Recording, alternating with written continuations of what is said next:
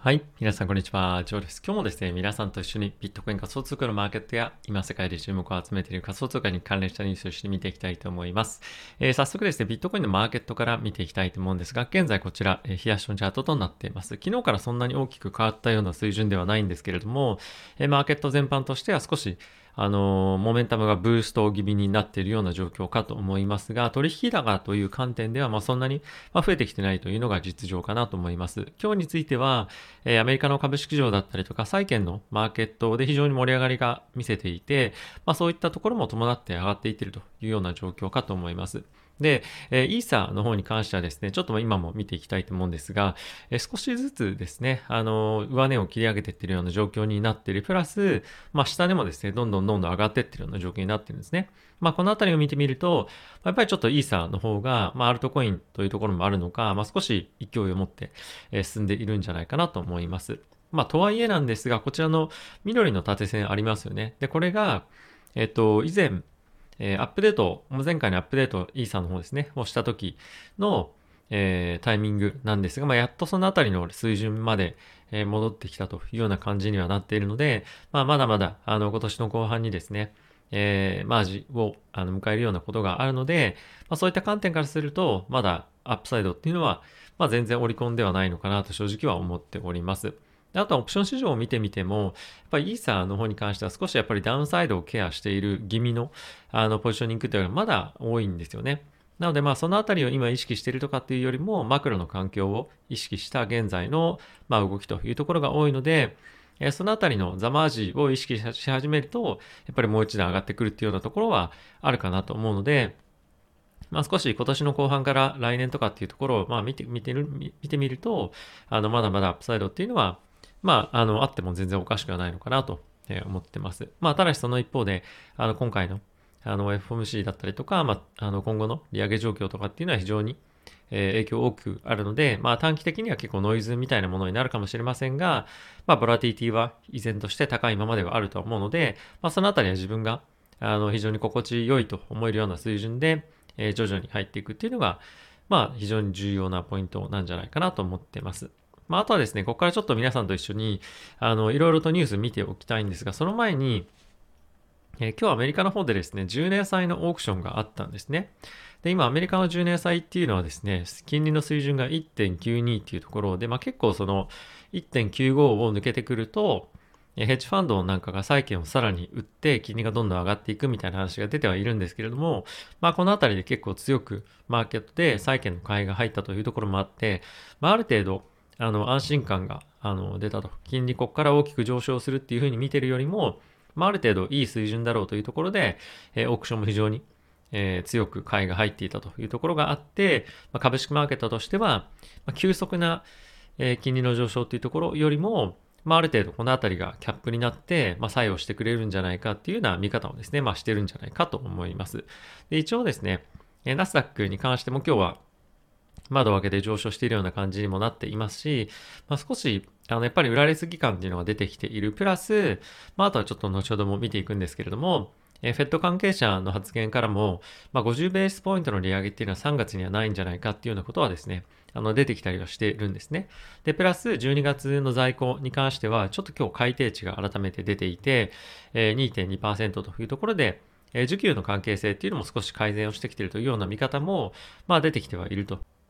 あと今晩ですね、発表される CPI もありますけれども、まあ、そのあたりが、え落ち着いた数字になれば、まあ、この1ヶ月間ですね、少し大きくドーンと上がってくる可能性が、まあ、結構あるんじゃないかなと思っています。で、今日のですね、10年債の、ま入札っていうところを見てみると、ちょっとですね、まあ、今回、あの、このタイミングで、ま買ってみても、ま、面白いんじゃないかなと思います。ま、CPI 次第ではあるんですが、ま、そこの数値、が、まあ、ある程度安定した数値が出てくるというふうに、まあ、踏んでみる、もしくはそちらの方にベットしてみるようであれば、まあ、一旦ここから大きく跳ねるような展開も、まあ、取っていけるんじゃないかなと思います。まあ、このあたりは、あの、短期的に、まあ、やる人が、あの、まあ、投機みたいな感じになっちゃうかもしれませんが、まあ、短期でやる人っていうのは、まあ、今日のこのイベントっていうのは、まあ、面白いタイミングなんじゃないかなと思います。で、まあ僕はですね、長期的にやっぱりコツコツコツコツ買っていくっていうところは、まあ変わらないまでも、まあ、ある程度やっぱりダウンサイドのあの底堅さっていうのはある程度あの固められたんじゃないかなと思うので、まあ、少しこの辺りでポジションを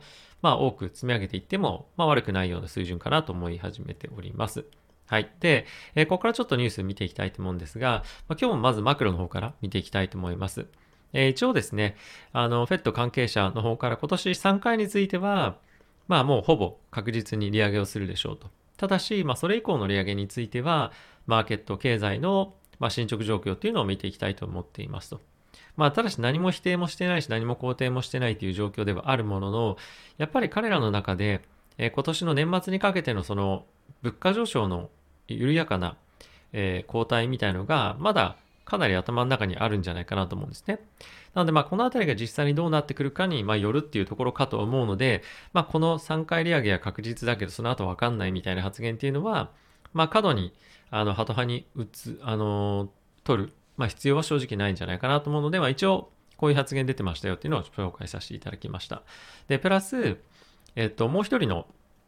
えー、クリブランド連銀総裁がコメントしていたんですけれども、えー、今後ですね、あの、毎回の毎回のミーティングで、えー、金利上昇に関しては、まあ、話していく、まあ、必要があるでしょうと。ただし、えー、50ベースポイントの利上げは3月の時点ではま必要ないんじゃないかということを言っています。で、その代わりなんですが、えー、QT ですね、バランスシートの縮小は、まあ、過去のスピード感よりも速いペースでやっていかなければいけない。プラス、えー、モーゲッジ債券ですね、まあ、住宅債券に関しては、えー、積極的に売却をしていかなければいけないということは言っているので、まあ、やはりこのあたりとの、まあ、舵取りというところをあの必要とされるような状況ではあるというのは間違いないのかなと思っています。で、このあたりのモーゲッジの債券、モーゲッジ債とかが売却するみたいな感じになったりすると、まあ、住宅の金利がどんどんどんどん上がっていったりとかして、まあ、少し株式市場も、まあ、一部、えー、セクターに関しては、えー、若干崩れたりする可能性はあるのかなと思うので、まあ、このあたりは少し、えー、警戒はしておいた方がいいのかなと思います。まあ、その一方で、やっぱ50ベースポイントの利上げないですよっていうふうにまあ言ってもらえると、まあある程度安心感は出てくると思いますし、おそらく、あの FRB の中でも、あの、まあいろいろ役割を持って発信をしているわけではないと思うんですが、やっぱこういった声が出てくるっていうことは、まあ3月のタイミングで、やっぱちょっと50ベースポイント、え利上げないんじゃないかっていう見方に徐々に寄ってくると僕は思うんですね。まあ僕は実際ないと思うんですけれども、今だいたい30%えぐらい、まあ、弱ですね、あの3月50ベースポイント利上げ織り込んでいるので、まあ、そのあたりがあのないと、もしくは、え織り込み度合いがどんどん減ってくるようであれば、マーケット、仮想通貨も含めて全般的にリスクマーケット上がってくるんじゃないかなと思っています。ちなみに今の3月利上げ26.9%ですね。なな感じになってるんですが、まあ、これが徐々に後退してくる可能性っていうのは、まあ、あるんではないかと思っております。そうなってくるとマーケット改善の方向に向かっていくんじゃないかなと思うので、まあ、このあたりの数値、コメント、え常に見ていきたいかなと思っています。はい。で、仮想通貨に関連したニュース、ちょっと見ていきたいと思うんですが、まず今日はですね、マーケット関係の数値見ていきたいと思います。で、現在、マーケット、ビットコインは4万4000ドル近辺にいるということなんですけれども、えー、MacD の、えー、テクニカル的にですね、まあ、見てみると、まあ、今後、ちょっとブルーマーケットに入っていくんじゃないかということを、まあ、言っていますと。で、まあ、あくまでも、あの、一つの指標しか見てはいないので、まあ、参考程度ではあるんですけれども、この MacD の先行指数、ブルーのラインが、オレンジのラインを、まあ、上抜けしていたタイミングでは、まあ、これ、短期ではあるんですけれども、あの、上昇方向に、ま向かっていますよということですね。で、まあ、これは、あの、どの指数、どの指数というか、どのあの週足なのか、日足なのかで見るのによっても、まあ、違うと思うんですけれども、今、まあ、勢いよくですね、あのね、先行指数が上昇してきているような状況、プラス、まあ、週足で見てみると、まあ、今ちょうどターニングポイントであの抜けるかどうかみたいなところに今差し掛かってるんですね。まあ、このあたりを見てみると、テクニカル勢としては、まあ、ビットコイン少し買いやすい状況にはなっているのかなと思います。まあ、その一方で、あの、イーサレムに関しては週足ではまだ、あの、転換しているかどうかみたいな感じの、まあ、ちょうど転換点になっているような状況、プラス冷やして見てみると、まあ、さっきとビットコインと同様で、まあ、勢いよく先行質が伸びているような状況には、え、なっているかなと思います。まあ、僕はですね、ちょっとこのテクニカルだけで、ま、判断するっていうのは正直あんまり、ま、好きではないんですけれども、え、今日の株式のマーケットが反応している、やっぱり10年債の、え、債券の需要とかっていうところは、ま、今後の金利のえ動きに結構大きく影響があるようなえ数値かと思うので、ま、今日のこのマーケット上昇には、ま、短期的にかもしれませんが、ついていっても面白い展開にはなるんじゃないかなと僕は思っていたりはします。で、イーサなんですけれども、7月ぐらいまでに4000ドルいくんじゃないかっていうような、まあ、見方が出てきていますと。で、これは、あの、まあ、非常にテクニカル的というか、あの、過去の動きを見ての話というわけなんですけれども、まあ、結構ここ最近のですね、イーサのリバウンドっていうのが、まあ、非常に強いですよねと。で、えっ、ー、と、過去にあの2017年ですとか、あとはその過去のヒストリカルのタイミングで見てみても、この、まあちょっとベアトレンド、今回のあの数ヶ月のベアトレンドというか、下落の局面をベアトレンドと呼ぶかどうかっていうのは別にあると思うんですけれども、まあ、ここから今大体50%ぐらい反発をしてきているんですよね。で、まあ、それを、あの、まあ、さっき言ったみたいにこれをベアトレンドと呼ぶかどうかは別として、こういったベアトレンドからの50%回復っていう局面が、あの、大体3週間ぐらいで起きたと。で、過去の平均は、まあ、約ですね、あの、半年ぐらいはかかっているっていうのが、まあ、歴史的にあるんですね。165日っていうのが、まあ、ありまして、えこういったところから見てみると、まあ、かなり、まあ、しっかりとした、ま、状況が今、まあ、底堅さっていうのが、まあ、る。プラス、まあ、会場もしっかりありますよねと。で、そういったところを見てみると、やっぱり4000ドルっていうのは、まあ、7月ぐらいまでに回復してもおかしくないんじゃないかっていうような、まあ、あの、論理というか説明にはなっています。まあ、あまりこの記事がどうこうとかっていうのは、まあ、正直別としても、やっぱりここ最近の株式上も含めてなんですが、まあ、結構そのリバウンドが、まあ、早いんですよね。あのコロナの時もそうでしたけれども、やっぱりお金が余ってるっていうところも正直あるかと思うんですが、大きくドーンと下がった後のリバウンドの速さっていうのは結構異常なくらい、えー、あるんじゃないかなと思います。で、これが今後、まあ、金融緩和の縮小が進むによって、えー、金余りの状況がま改善されて、え、どんどんどんどん資金がマーケットから抜けていくようであれば、この強烈な反発っていうのは、えー、まあしづらくなってくるんじゃないかっていうような意見も、まあ、正直あるかと思うんですが、まあ、ただですね、過去のえ状況を見てみても、まあ、より多くの人々がこの投資マーケットに参加してきているというところは、まず一つ大きくあるんじゃないかなと思います。プラス、バランスシートの縮小を、えどんどんこれからしていきますと言ってもですね、かなりマーケットには以前と比べて、過去と比べて、えー、資金がですね、まあ溢れてるっていう状況は、まあそうそんなに変わらないと思うんですね。なのでまあそういったところを考えてみると、まあ今のあのバランスシートの縮小っていうのが、まあ、進んだとしても、まあ、そんなに大きく投資に回せるお金がもうなくなって全部引き上げなきゃみたいな感じには僕はなんないなと思うので、まあ、この7月までにあの4000ドルとかっていうのはまあ現実的に正直あるのかなと思いますし、まあ、あとはこの中でも記事でも触れられているんですが、今年の後半にかけては、まあ、イーサのアップデート、えー、ポス POS ですね、プールオブステークへの移行っていうところもあるので、まあ、7月あたり、まあ、あの、どこかのタイミングってわざわざ予想する必要は正直ないと思うんですけれども、えー、今年の後半に4000ドル回復っていうのは、まあ、十分あのあり得るシナリオじゃないかなと思いますし、もっとそれ以上言っても全然おかしくないんじゃないかなと思っています。はい。で、えー、ここでちょっと、あの、連日なんですけれども、オプション市場を見ていきたいと思うんですね。で、ここまでは3月の25日の山がドーンと立っていたんですけれども、ここが、あの、このバーチャートがあるんですが、このバーチャートがですね、現在取引されているポジションのあの総額なんですね。まあ、 notional っていうんですけれども、プラス、8月、6月か、6月24日の山がですね、かなり大きくなってきていると。で、このあたりを少しあの見ていきたいと思うんですが、今2月の25ですね、ビットコインに関しては、まあ、結構ですね、あの、アップサイドへの、まあ、見方っていうのが少し、昨日は短期的、あの、これまでは結構この2月25のところはですね、ダウンサイドの意識がかなり強かったんですけれども、まあ、ここの短期短期のタイミングでも、結構アップサイドをえ、見に来てる人がビットコインに関しては増えていると。で、まあ、イーサーに関しても同様で、こっちの方が3500ドルの、ストライクプライスでドーンと買ってきてる人が出始めてるっていうのは、結構ですね、この1週間ぐらいでマーケットのセンチメントがかなり変わったなっていうのは、まあ、僕はこういったところの動きを見て、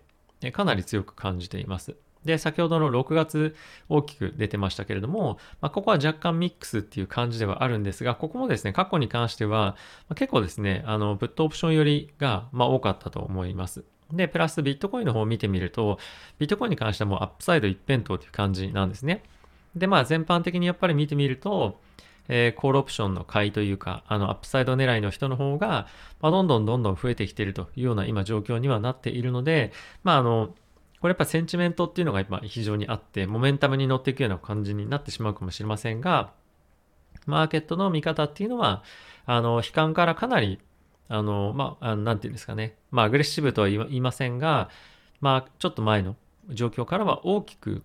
転換してきていると、えー、まあ、僕はですね、思っています。なので、まあ、ガンガンここから買っていこうみたいな感じじゃないんですけれども、まあ、あの、長期目線で見てみると、まあ、仕込み、もしくは今のあたりでやっぱ買っておくと、あの、そこそこ、まあ、悪くないところで買えてるっていう状況は、まあ、少なからずあるんじゃないかなと、まあ、このあたりを見てみると思ってはいます。で、やっぱりオプション市場を見るっていうのはなぜ重要かというか有効かっていうと、やっぱりプロの投資家しか参加してないんですよね。なので、まあそのマーケットで先物だったりとか、まあファンディングレートとかっていうのは、もちろんプロの投資家も大きく参加してるんですけれども、え個人投資家の、まあいわゆるそのノイズみたいなものが大きく入っているマーケットになっていて、より、えー、ていうんですかね、まあハイクオリティな情報がこの反映されてる市場っていうのはオプション市場になるんじゃないかなと思うので、まあ僕はこのあたり結構ちゃんと、えー、まあ毎日毎日ですね、見るようには、えしています。はい。でまあ、ちょっといくつかだけ、一つだけですかね。あの、仮想通貨のニュース、もう一つ見ていきたいと思うんですけれども、えー、1月の状況、1月のそのトレーディングのボリュームですね、に関しては、まあ、ちょっと前月から比べると、まあ8、下落していましたと。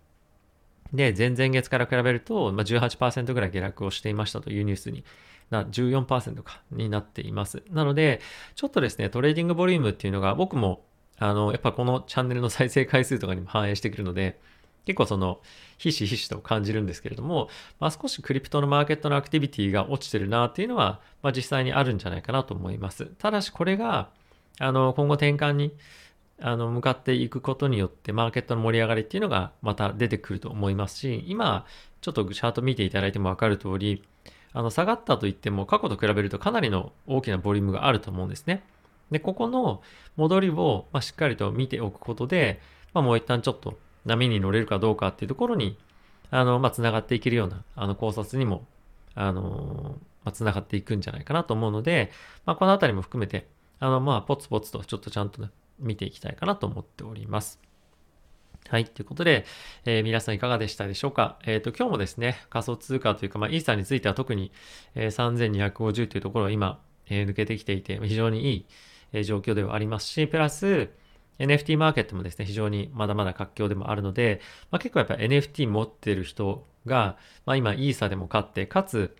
えー、NFT の価格も上がってっていうところの方もですね、まあ、あの、ものによっては、まあ、いたりもするんじゃないかなと。まあ、僕自身も NFT やってるんですけれども、まあ、このあたりの投資需要っていうのも、イーサが強いと、やはりさらに高まってくるんじゃないかなと思うので、まあ、注視しながら、えー、まあ、そのあたりの状況もですね、えー、見ていきたい、やっていきたいかなと思っております。